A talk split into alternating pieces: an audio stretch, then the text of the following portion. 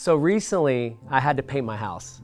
And to be honest, I am a horrible, horrible painter.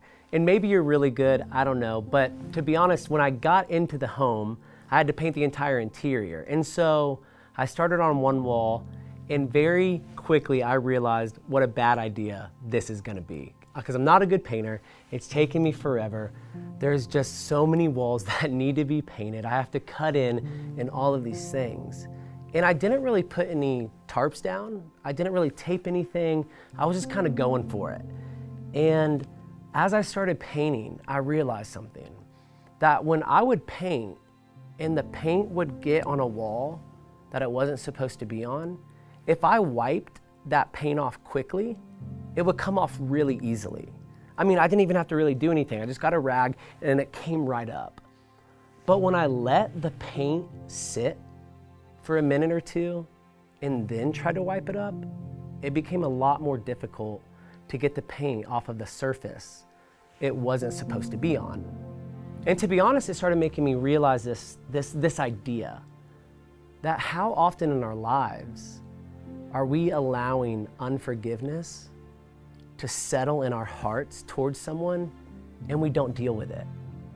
Maybe someone offended you, Maybe someone did something to you in the past and you never addressed it. And so you just go on with your life. You never say anything to that person and you just let it continue to fester in your heart. And what happens is the longer that goes on, the more animosity, the more resentment, the more anger and bitterness begins to build inside of you to, for yourself, but also to people around you and to the person that you have that unforgiveness or that, that has sinned against you.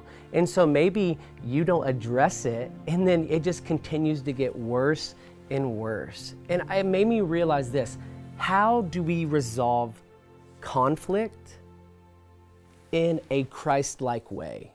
And I started thinking of Matthew 18. See, Matthew 18, 15 says, Moreover, if your brother sins against you, go and tell him his fault between you and him alone. If he hears you, you have gained a brother. See, I've seen this in my own life with my dad. My dad left when I was about two years old. He ended up walking out on me and my mom and my sister, and I grew up in a broken home. Years later, I had the opportunity to reconcile with me and my dad. I was about 20 years old. He ended up living five minutes down the road from me in Nashville, Tennessee. And I called him up, and we just had the inc- most incredible conversation together. And I let him know that he hurt me. I let him know that what he did caused animosity and resentment and anger. And because of that conversation, reconciliation happened. And because of that, now me and my dad's relationship has been completely restored. It's been redeemed.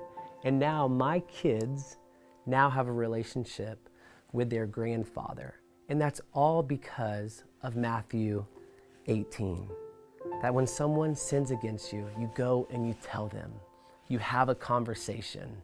And I want to encourage you, no matter where you are, no matter what you're going through today, if you have unforgiveness in your heart, if you have an issue with a brother or sister in Christ, don't be like me who is getting paint on surfaces and letting it sit. I want you to address it quickly because the quicker we address sin and we're able to resolve the conflict, the less resentment and anger and bitterness we'll have in our hearts towards that individual. And I think if I was a betting man, I would be safe to say, I think you'll experience more freedom in your life than potentially the person you're forgiving.